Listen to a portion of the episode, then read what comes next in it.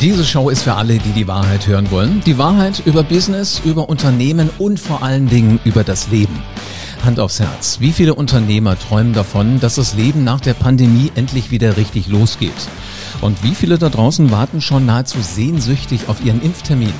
Wie viele da draußen haben das Gefühl, das hätte alles ruhig ein bisschen schneller gehen können? Denn genau darum geht es heute. Ich bin Live Ahrens und ich höre seit 30 Jahren Menschen zu, wenn sie die Geschichte von ihrem Geschäft, von ihrem Business erzählen. Also danke, dass auch du dir die Zeit nimmst zuzuhören. Studien zeigen, der beste Weg zum Erfolg ist von anderen lernen. Und es macht Spaß, die Ideen von anderen für sich zu verbessern. Und du kommst an die Spitze, wenn du das tust, was die machen, die schon da oben sind. Also kurz gesagt, du musst dein Mindset einfach immer weiterentwickeln. Heute ist Christian Köhler mein Gast. Er ist Hausarzt und er gehört zu denen, die gegen Covid-19 impfen. Hallo Christian, schön, dass du da bist. Ja, hallo live, danke für die Einladung. Sag mal, was ist das für ein Gefühl? Du bist ja nun einer von denen, die wirklich ständig diese Spritzen mit äh, den Impfstoffen im, äh, in der Hand haben. Was ist das für ein Gefühl, wenn du so einen Patienten geimpft hast? Ach, mittlerweile ist das äh, relative Routine, machen wir jetzt äh, relativ äh, häufig. Ich habe ja schon im Januar angefangen mit den ähm, mobilen Impfteams hier in Wiesbaden äh, unterwegs zu sein in den Heimen. Insofern, ich finde es aber nach wie vor immer noch ein schönes Gefühl, weil die Leute sich unheimlich freuen. Also es ist wirklich äh, eine tolle Sache, wenn du merkst, dass du jemandem, ähm, den du jetzt geimpft hast, wirklich, ähm, ich merke oft, dass bei vielen Menschen Druck abfällt. Mhm. Also ich, wenn, wenn ich Menschen beobachte, von denen ich weiß, sie sind geimpft, auch meine Eltern, die haben dann irgendwie, vorher waren die super vorsichtig.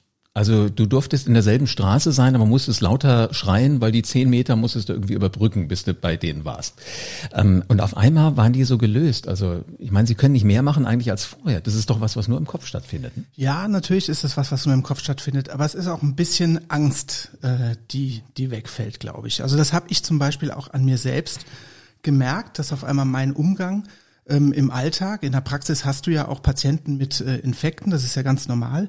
Ähm, dass du aber nicht mehr mit dieser Befürchtung äh, in die Sprechstunde reingegangen bist, okay, hoffentlich infiziere ich mich nicht selber, vielleicht ist das jemand, der trotz den äh, Maßnahmen, die wir getroffen haben, äh, mit äh, ja, einer Covid-Infektion da relativ ungeschützt vor dir sitzt. Und ähm, dieses, äh, ja, dieses, die, diese unterschwellige Befürchtung, vielleicht stecke ich mich heute an, vielleicht morgen. Ich habe ja schon eine, äh, eine gewisse Exposition in dem Job. Mhm, mhm. ähm, die Befürchtung ist weggefallen. Und das ist eigentlich, ich glaube, so geht es auch vielen Kollegen. Aber was machst du? Ich meine, ihr habt ein Dreivierteljahr, ein Jahr ja wirklich weitergearbeitet mhm. und ihr habt ständig so dieses Risiko gehabt. Hat man das als Arzt auch im Kopf? Es könnte jeden Moment eigentlich passieren. Jeder Patient könnte es dir reintragen? Ja, ganz so extrem nicht. Aber was du halt, also was, ähm, es war eine erhöhte Anspannung äh, da. Ist es immer noch, aber es war äh, auch in der Sprechstunde, ähm, du achtest auf andere Dinge als sonst. Also zum Beispiel ist so, sonst gehst du äh, in, in, in die Sprechstunde rein, ähm, gehst ins Sprechzimmer, ähm, behandelst einen Patienten und äh, wenn du fertig bist, äh, gehst du zum nächsten und diese kurzen Zeiteinheiten, da regenerierst du auch, ne? Da schaltest du mal ab oder vielleicht gehst du mal in die Küche und denkst mal kurz drüber nach, was du da gerade ähm, ja gemacht hast oder was du behandelt hast, gehst dann zum nächsten ähm, und konzentrierst dich wieder. Aber dieses zwischen zwei Patientenkontakten kurz mal abspannen, das war nicht der Fall, weil du ständig geguckt hast, okay, ähm, ist die Praxis voll, ist das Wartezimmer voll, stehen da jetzt Leute auf dem Flur, ne? ist irgendwie, kommt gerade jemand zur Tür rein, der irgendwie aussieht, als hat er Fieber oder Husten, wo du vielleicht sagst, okay, den müssen wir direkt isolieren, ja, ähm, du schaust auf deinen Terminplaner auch mit ein bisschen, äh, ein bisschen genauer hin, ist da vielleicht ein Patient äh, versehentlich terminiert worden, der jetzt infektiös ist und in der Sprechstunde mittendrin liegt, wir haben halt diese Patienten an, ans Ende der Sprechstunde in der Regel gelegt, ähm, und diese Anspannung, die ist jetzt ein bisschen weniger, aber das war ein hartes Jahr unter dem Aspekt, dass du wirklich äh, unter einer hohen äh, inneren Anspannung gearbeitet hast. Jetzt hast du gesagt, du warst relativ früh schon mit dabei und warst unterwegs bei diesen mobilen Impfteams. Wie, wie liefen das ab? Ach, das war einfach so, dass ich mich schon, es haben sich viele Ärzte ähm, schon, ich glaube, im Dezember rum äh, beworben, bei den Impfzentren mitzuarbeiten. Ähm, über alle möglichen Kanäle. Landesärztekammer hat das angeboten, Impfzentrum direkt und ich habe das auch gemacht und mich hat dann halt ein Kollege, der das Ganze mitorganisiert hatte in Wiesbaden, eben gefragt, ob ich bei den mobilen Impfteams da dann auch mitmachen möchte. Ähm, und das habe ich dann gemacht und ähm, das hat mir dann ähm, auch echt riesen Spaß gemacht. Finde ich ja. total interessant, dass du sagst, ich will dabei sein, weil ich hätte erstmal gedacht, ich bin froh, wenn der Virus möglichst weit weg von mir ist. Also weißt du, ich muss nicht noch in, in sehenden Auges irgendwie in ein Unglück laufen. Ja. War das so ein Gedanke, den du auch hattest, oder ist das dann auch irgendwie so, äh, ja, so der Forschergeist von einem Mediziner, der sagt, naja, äh, irgendwie, ich bin Teil des Systems, ich will dabei sein? Ich wollte einfach, ich wollte wirklich äh, da mitmachen, weil ähm, dieses Thema ist, ist natürlich im letzten Jahr omnipräsent gewesen, nicht nur beruflich, sondern mhm. auch zu Hause. Ne? Mhm. Ich habe äh, drei Kinder, die sind schulpflichtig ähm, und eigentlich dreht sich ja seit einem Jahr alles 24 Stunden lang in meinem Alltag um Corona. Sei es jetzt tagsüber in der Praxis oder eben zu Hause, wer sitzt wo, ähm, in welchem Zimmer für die äh, für den Distanzunterricht und äh, dann äh, ab wann ist wieder Wechselunterricht und wann ist wieder Präsenz und äh, wie hoch sind die Inzidenzen und äh, auch beruflich ist es natürlich eine unbefriedigende Situation, wenn du mit einem Krankheitsbild zu tun hast, wo du nichts tun kannst, außer dass du Abstriche machst oder dann später äh, im Verlauf dann Leuten Atteste schreibst, dass sie sich impfen lassen können. Und irgendwie war bei mir einfach der Wunsch da, da mitzumachen und äh, da auch, auch, auch aktiv was zu tun. Weil ich mir auch gedacht habe, wenn ich deine Kinder mal in 20, 30 Jahren fragen, wie hast du das damals gemacht? Und dann sagst du, jo, ich habe halt gewartet, bis alle bis alles vorbei war, so ungefähr. Das fand ich nicht so gut. Ich hatte von Anfang an äh, äh, hatte ich wirklich den Wunsch, ich will da mitarbeiten und Impfen ist ja jetzt nicht äh, ist jetzt nicht die die die medizinisch größte Herausforderung, der ich mich je gestellt habe. Und weißt du, was witzig ist? Ich hatte den Eindruck, das ist was total gefährliches. Also impfen scheinen ja nur ganz wenige Fachleute machen zu können, deswegen haben wir erstmal Impfzentren gebaut. Genau, ja, das ist äh, jetzt ich dachte, sag mal, als ich das letzte Mal beim Arzt war, da habe ich Tetanus gekriegt und das war jetzt auch nicht so ein Bohai. Das ja, hat eine, hat eine ja. Mitarbeiterin von dir gemacht ja, ja. und ich bin auch nicht tot umgefallen und habe anschließend äh, einen Krankenhausaufenthalt gehabt. Da habe ich mich gefragt, warum habt ihr das nicht gleich gemacht? Also wieso muss ich jetzt in Riesenhallen auf Messegelände und sowas gehen? Ja, das hatte natürlich oder hatte immer noch den Grund, dass äh, zum Anfang ähm, diese Impfstoffe, die verfügbar waren, halt sehr fragil waren. Also das äh, weiß man noch, die, die ersten, die in äh, Deutschland zugelassen waren, das war der mRNA-Impfstoff von BioNTech und der musste auf minus 70 Grad äh, gekühlt sein, musste bei minus 70 Grad transportiert werden. Also das ist ein Problem der Kühlkette.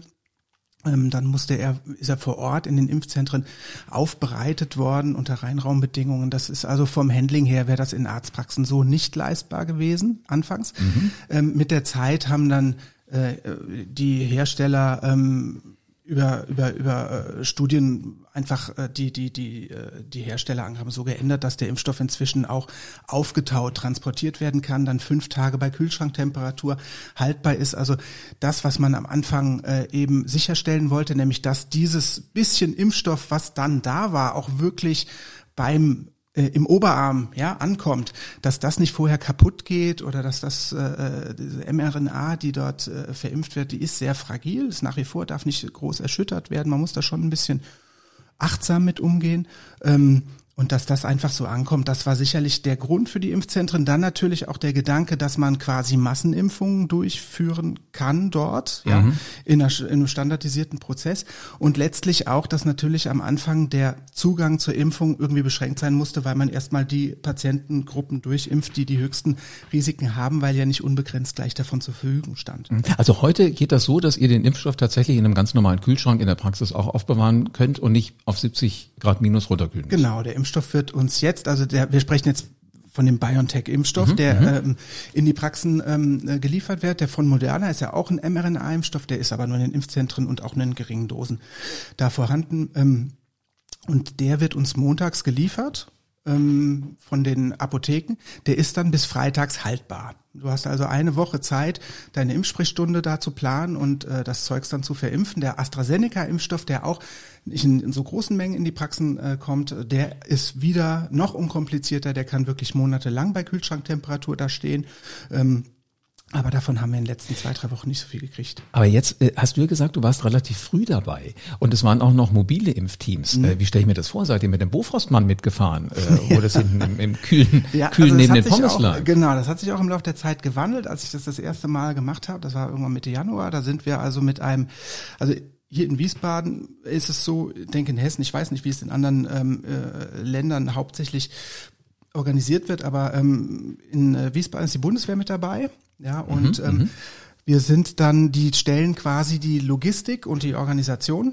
Das heißt, wir sind am Anfang losgefahren mit so zehn Soldaten Ähm, die haben dann vor Ort in den Heimen zwei Computer Stationen aufgebaut mit Scanner, Drucker, weil doch sehr viel Dokumentation da noch dabei ist.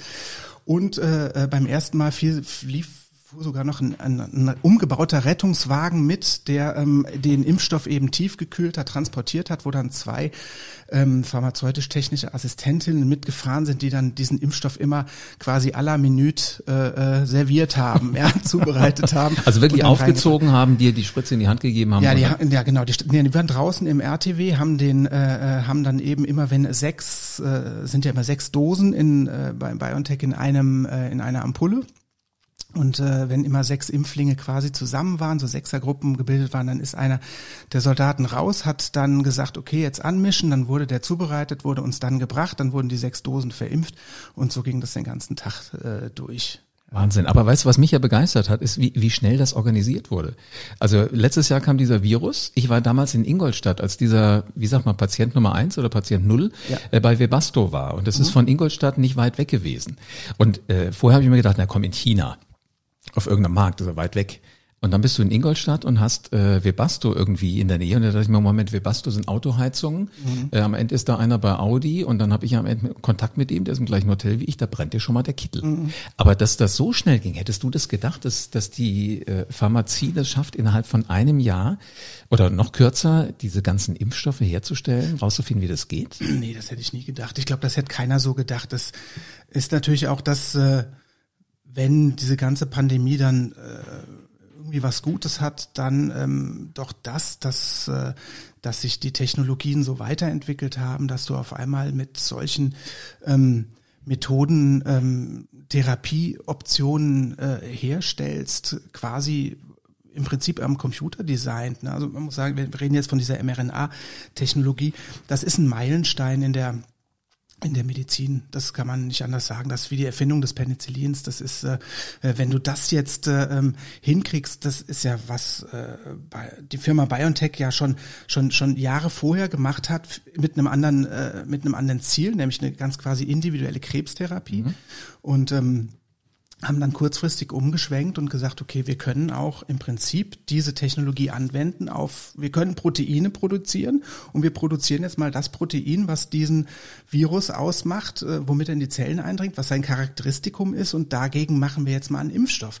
Und das innerhalb von wenigen Monaten, das ist natürlich, äh, das ist schon Wahnsinn. Im ersten Moment denkst du ja, das ist irgendein Außerirdischer dieser, dieser äh, ja. Gründer von, von ja. BioNTech, äh, schon alleine auch, weil die Adresse des Unternehmens, äh, das ist ja, äh, ist ja ein Treppenwitz eigentlich, ja, oder? An der Goldgrube oder so. An ne? der Goldgrube 12. So, und dann denkst du dir, okay, dieser Mann erfindet irgendwas gegen eine der größten Herausforderungen wahrscheinlich der Medizin überhaupt ja. im Moment auf der. Welt. Und dann hat er die Adresse an der Goldgrube 12. Ähm, hast du den mal kennengelernt? Hast du ihn getroffen? Also hier Wiesbaden-Mainz ist ja nicht so weit auseinander. Ja, nee, nee, ich nicht. Ich habe aber auch in äh, nicht in Mainz studiert. Also gut, ist jetzt auch schon ein bisschen länger her, aber ich habe in München studiert und äh, da hat man jetzt zur Uni Mainz nicht so den engen Draht. Ich bin zwar da auch noch äh, in der in der allgemeinmedizinischen äh, Lehre noch mal ab und zu aktiv, aber den habe ich jetzt persönlich nie kennengelernt. Würde dich das interessieren, so einen Typen mal äh, jetzt hätte ich mal gesagt, auf ein Abendessen zu treffen, das darf man ja gerade nicht, aber ja, im ja. Restaurant wir es ihn auch so schnell nicht sehen, aber ja. mit dem eine, eine Videokonferenz oder sowas zu machen, so, so einen Menschen kennenzulernen? Ja, klar, das ist, finde ich, ist ein extrem spannender Mensch, weil der ja nicht nur äh, das äh, Know-how hat. Ne? Es gibt viele äh, Forscher, äh, ja, viele Spitzenforscher, die ähm, genial sind auf ihrem Gebiet, wirklich ähm, wissenschaftlich zu arbeiten und da auch äh, äh, neue Dinge zu entwickeln. Aber dass jemand dann auch noch ähm, die, die Expertise hat, das auch noch umzusetzen, also raus aus der Wissenschaft quasi ein Produkt in, zur Produktreife zu bringen, das ist die herausragende Leistung. Äh, das wissenschaftliche, die wissenschaftliche Basis, das, die hat er auch so nicht gelegt, muss man sagen. Ne? Das waren auch andere, die diese mRNA-Technologien entwickelt haben. Aber ähm, wie der, ähm, wie der das Ding einfach dann mit seiner Frau zusammen, muss man auch sagen, mhm. die da auch die ähm, medizinisch treibende Kraft, glaube ich, ist, wie die das dann umsetzen, das ist toll. Das ist bewundernswert. Würdest du sagen, das ist schon auch was, wo du sagst, das würde mich auch interessieren, sowas möchte ich auch gerne mal haben? Oder ist, ist da der Arzt der Arzt und der Pharmazieunternehmer der Pharmazieunternehmer? Och, ich glaube, das ist so einfach, wie man das äh, kommt drauf an, was man, wo man seinen Fokus setzt. Ne? Ich bin eigentlich happy, ähm, in der Praxis zu arbeiten. Äh, ich bräuchte jetzt nicht den ganzen Druck, den die ja auch haben jeden Tag. Und ich meine, auch eine Partnerschaft mit Pfizer ist, glaube ich, jetzt auch nicht jeden Tag vielleicht spaßbringend. Ja. nicht vergnügungssteuerpflichtig. Was sag mal, ähm, also wir haben den Impfstoff, wir haben so einen genialen Typen gehabt, der, der als erster ja auch mit diesem Impfstoff komplett fertig hatte und das hat funktioniert. Ähm, wie läuft denn jetzt diese Impfkampagne? Sagst du, das ist alles richtig gut, das läuft richtig gut? Ähm, es nimmt ordentlich Fahrt auf, das tut's. Ja, also ähm, die Impfstoff, es ist ja letztlich alles begrenzt durch die Menge an Impfstoff, die ähm, mhm. uns zur Verfügung steht. Jetzt uns in den Arztpraxen genauso wie in den Impfzentren. Und da nimmt's, äh, nimmt das jetzt spürbar Fahrt auf. Die Liefermengen werden mehr. Ich war auch heute wieder im Impfzentrum, weil ich heute auch wieder mit den mobilen Impfteams unterwegs war und da war heute wirklich richtig Betrieb. Ähm, das war nicht immer so in den letzten Wochen und Monaten. Ja, das ist in, in Wiesbaden äh, ne, das Rhein-Main-Kongress-Center. Das ist eine riesen Messehalle, wo acht Impfstraßen äh, aufgebaut sind. Und ich war da schon an vielen Tagen, wo wirklich dann äh, ja, äh, zwei Drittel der Hallen im Dunkeln lagen, so ungefähr. Ähm, da kommt jetzt schon Fahrt rein. Also ich glaube, der, der Mai wird, ein, wird, was das angeht, ein wirklich guter Monat. Und äh, wenn man den Lieferzusagen und Prognosen so glauben kann, dann wird es im Juni so sein, dass wirklich jeder wahrscheinlich die Möglichkeit hat, der sich jetzt dahinter klemmt, auch geimpft ist. Was heißt dahinter klemmen? Also muss ich jemand kennen wie dich? Ähm oder, oder heißt es einfach nur, ich muss irgendwo sagen, ich, ich wäre dann existent, ich würde dann auch eine Impfung nehmen? Also ähm, es ist so, wir als Praxis, wir gehen nicht aktiv auf unsere Patienten zu, das können wir nicht leisten. Ne? Mhm. Das heißt, mhm. im Moment ist es so, dass die Leute sich bei uns melden ähm, und sich für eine Impfung interessieren. Klar haben wir auch Patienten, ähm, bis jetzt aktiv benachrichtigt, von denen, von denen wir halt wussten, dass sie wirklich dringend eine Impfung benötigen. Da haben wir auch ähm, sehr häufig den ersten Schritt getan. Aber wenn es mal in die Breite geht, dann äh, klar, dann, dann, dann muss man sich selber aktiv melden. Zumindestens mal in der Phase, wenn genug Impfstoff zur Verfügung steht. Wird möglicherweise dann wieder eine Phase kommen, wo alle die, die wollten, dann äh, abgefrühstückt sind und man auch noch die braucht, die sich bisher noch nicht aktiv gekümmert haben. Da hört man ja die wildesten Geschichten aus Israel, wo die Leute ähm, wo Pizza eingeladen genau, abends so. durch genau. die Bars ziehen oder sowas. Ja, ähm, mal gucken, wie das bei uns dann sein wird. Du, meine Schwester lebt in den USA im Moment und äh, ich glaube, sie war bei Walgreens, also einer Drogeriekette, mhm. und ist da geimpft worden. Und alleine die Einladung zur Impfung, die sah smart aus. Da, es hätte auch eine Werbe-E-Mail von dieser Drogerie sein können. Ja. Das war, hatte nicht so dieses Staatstragende wie hier. Ja. Jetzt sagen aber ja so die Politiker, auch die Impfzentren war deshalb so wichtig, weil nicht, dass da irgendeiner was zu früh kriegt. Ähm, was, was passiert denn bei dir? Ich meine, du bist ja ein kommunikativer Mensch. Äh, du hast wahrscheinlich auch Freunde. Äh, Gibt es da nicht welche, die sagen, äh, hör mal, Christian, Klar. wir kennen uns so lange. Ja. Ich bin zwar Gruppe 4 sind die letzten, ne? Ja. ja. Äh, ich bin zwar Gruppe 4, aber kannst du nicht mal die Brille absetzen, wenn du da nachguckst und dann äh, ja klar, also es ist schon so, dass äh, ähm, dass da äh, Avancen ja äh, kamen und kommen. Ich habe auch in der Praxis schon tatsächlich ähm, mehr oder weniger Angebote bekommen, ja, dass man auch eine Impfung privat zahlen würde, egal was es kostet. Egal was ähm, es kostet. Ja. Ähm, Deswegen zieht ihr jetzt um. Genau. Nein, Spaß beiseite, würdest du niemals meinen. Ich kenne dich, du, du bist. Äh, nee, aber das ist äh, im Moment einfach noch nicht drin. Ähm, man kann aber die Leute, also ich tue das zumindest guten Gewissens vertrösten und sagen, naja, ich schätze mal so in drei, vier Wochen ist äh, der Zeitpunkt gekommen, wo dann auch wenn die Priorgruppe drei aufgeht, dann sind wieder viele berufliche Indikationen da. Man kann ja auch mal überlegen, ob man jetzt, äh, ob äh, viele, die sich um, um, um einen pflegebedürftigen Elternteil oder sowas äh, kümmern, ja, die können sich ja auch äh, eine Bescheinigung holen, dass sie als Kontaktperson benannt werden etc. Also wenn man sich aktiv kümmert, dann hat man in den nächsten Wochen, denke ich, eine realistische Chance. Das soll ja auch keinem verwehrt bleiben. Das ist ja auch Sinn von der Sache. Und wir brauchen auch keine Impfpolizei, sondern wir brauchen Geimpfte. Mhm. ähm, ja, aber deshalb, ähm, also im Moment äh, muss man das noch ein bisschen auf die lange Bank schieben. Wenn jetzt aber jemand kommt, zum Beispiel sagt, ist, ja, hatte ich zum Beispiel Lehrer, ja, auch im äh, Bekanntenkreis, die jetzt, ähm, wir haben einige Lehrer auch geimpft in den letzten Wochen, weil da ja die Berechtigung da ist ähm, und die Impftermine ein bisschen stockend anliefen. Wir gesagt haben, okay, wir hatten dann auch in der Praxis nur den Impfstoff von BioNTech, der ja gerade für die unter 60-Jährigen mhm. ähm, der einzige Impfstoff im Prinzip ist, den die bekommen können im Moment. Und äh, da haben wir einige Lehrer zum Beispiel geimpft, weil wir auch dachten, gut, die stehen montags wieder unter Umständen da vor einer Klasse. Und wenn wir die Inzidenzen uns im Moment angucken, auch gerade die Bevölkerungsgruppen, die befallen sind, dann sind halt eben Schüler ähm, da auch wirklich Überträger. Und das äh, da gab es auch viele, die wirklich Angst hatten, ne, dann wieder zum Unterricht zu gehen und sich vor eine Klasse zu stellen. Jetzt sag ich mir ja nur, weißt du, immer wenn ich irgendwas hier im Studio auch suche, wenn ich lang genug suche, finde ich auch was. Ähm, mit, mit diesen äh, ganzen Geschichten, äh, also ich habe die Schnelltests jetzt auch ein paar Mal machen lassen, wenn du Eltern siehst oder sowas. Gehst ja einmal in so ein, so ein Schnelltest-Dingens da und lässt dich testen oder ich habe auch äh, selbst welche hier. Ähm, wenn, wenn Gäste ins Studio kommen, kriegen die das Ding auch eigentlich in die Nase, es sei denn, sie sind geimpft, so wie du.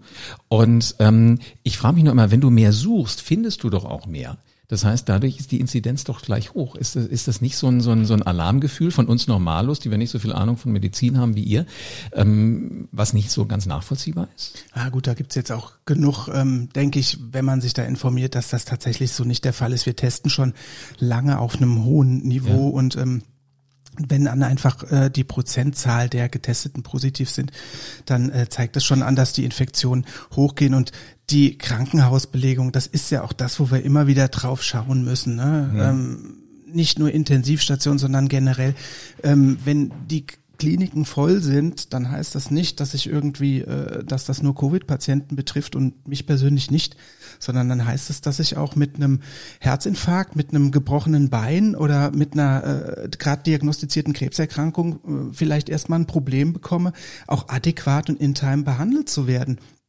Das ist eine Situation, die wir so alle nicht kennen und die ich schon äh, sehe und äh, insofern ist es äh, immer müßig, die Diskussion zu führen. Ich wollte dich ja eigentlich hier zum Podcast schon haben, als es so hieß, die Hausärzte müssen irgendwann mal impfen, aber mhm. sie dürfen noch nicht. Und ihr hattet so ein geniales Plakat auch bei euch hängen. Hallo, wir möchten gerne impfen, außen am Haus dran, ähm, was ja auch schon hier groß durch die Presse in Wiesbaden gegangen ist. Ich habe mich immer nur gefragt, ähm, was geht denn dir durch den Kopf, wenn du jetzt siehst, wie schnell auf einmal diese ganze Impfgeschichte vonstatten geht, seitdem die Hausärzte mitimpfen dürfen, äh, im Vergleich zu vorher. Warum hat man das nicht früher gemacht? Und warum bedankt man sich nicht mal, dass ihr mal das Tempo ein bisschen flott nach oben dreht? Ja, den Dank, den kriegen wir täglich. Also das ist wirklich so, das macht echt Spaß. Also wir, wir, wir impfen recht viel in der Praxis. Wir haben ähm, ähm, dafür auch ein bisschen Slots in der in der Sprechstunde geschaffen und äh, das ist eine Sprechstunde, die nur Spaß macht, weil die Leute alle happy sind und da kriegst du viel Dank. ja, ähm,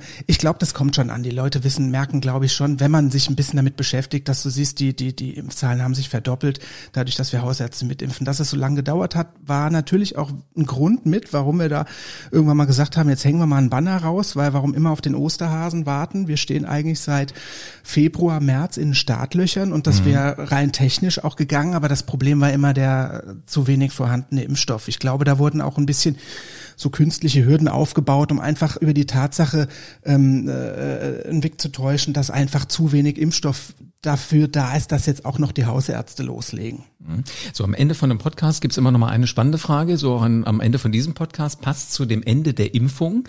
Wenn du die Spritze dann in den Arm reingepackt hast, was, was sagst du den Patienten dann? Was dürfen die denn noch machen? Was dürfen sie nicht machen? Also muss ich dann anschließend eine Woche Urlaub nehmen und äh, mich erstmal nicht mehr bewegen? nee, also eigentlich ähm, ist es so, dass man äh, sich nach einer Impfung ein bisschen, bisschen krank fühlen kann. Das ist schon mal eine, eine Impfreaktion, die da sein kann. Ich nenne das nicht Nebenwirkung, sondern ich nenne es bewusst Impfreaktion, weil das kann schon sein. Ähm, da sollte man halt, äh, wenn einem jetzt irgendwie Fieber, Schüttelfrost oder sowas, äh, wenn man das hat, dann kann man mal eine Tablette einnehmen, Paracetamol oder Ibuprofen, um das abzumildern.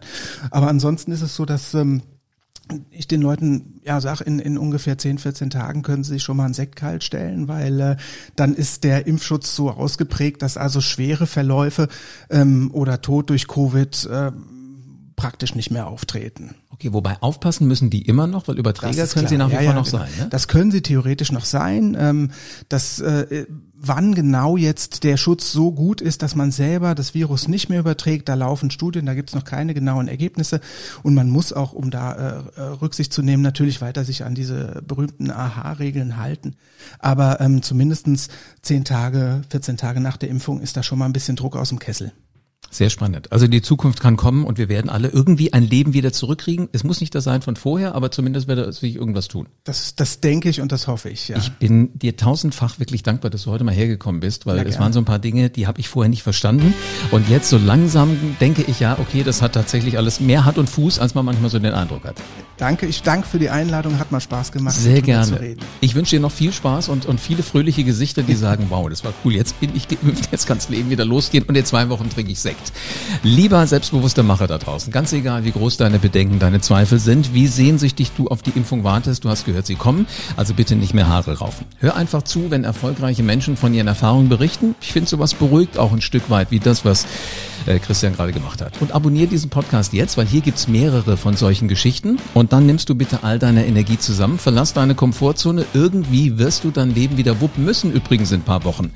Kannst dir heute schon mal vorstellen, wie sich das anfühlt, wenn du erfolgreich geworden bist und dein Leben wieder hast. Entscheide dich bitte jetzt und nimm dein Leben in die Hand. Und da bleibt mir eigentlich nur noch eins zu sagen. Jetzt ist es an dir, du Macher. Leg los und veränder die Welt.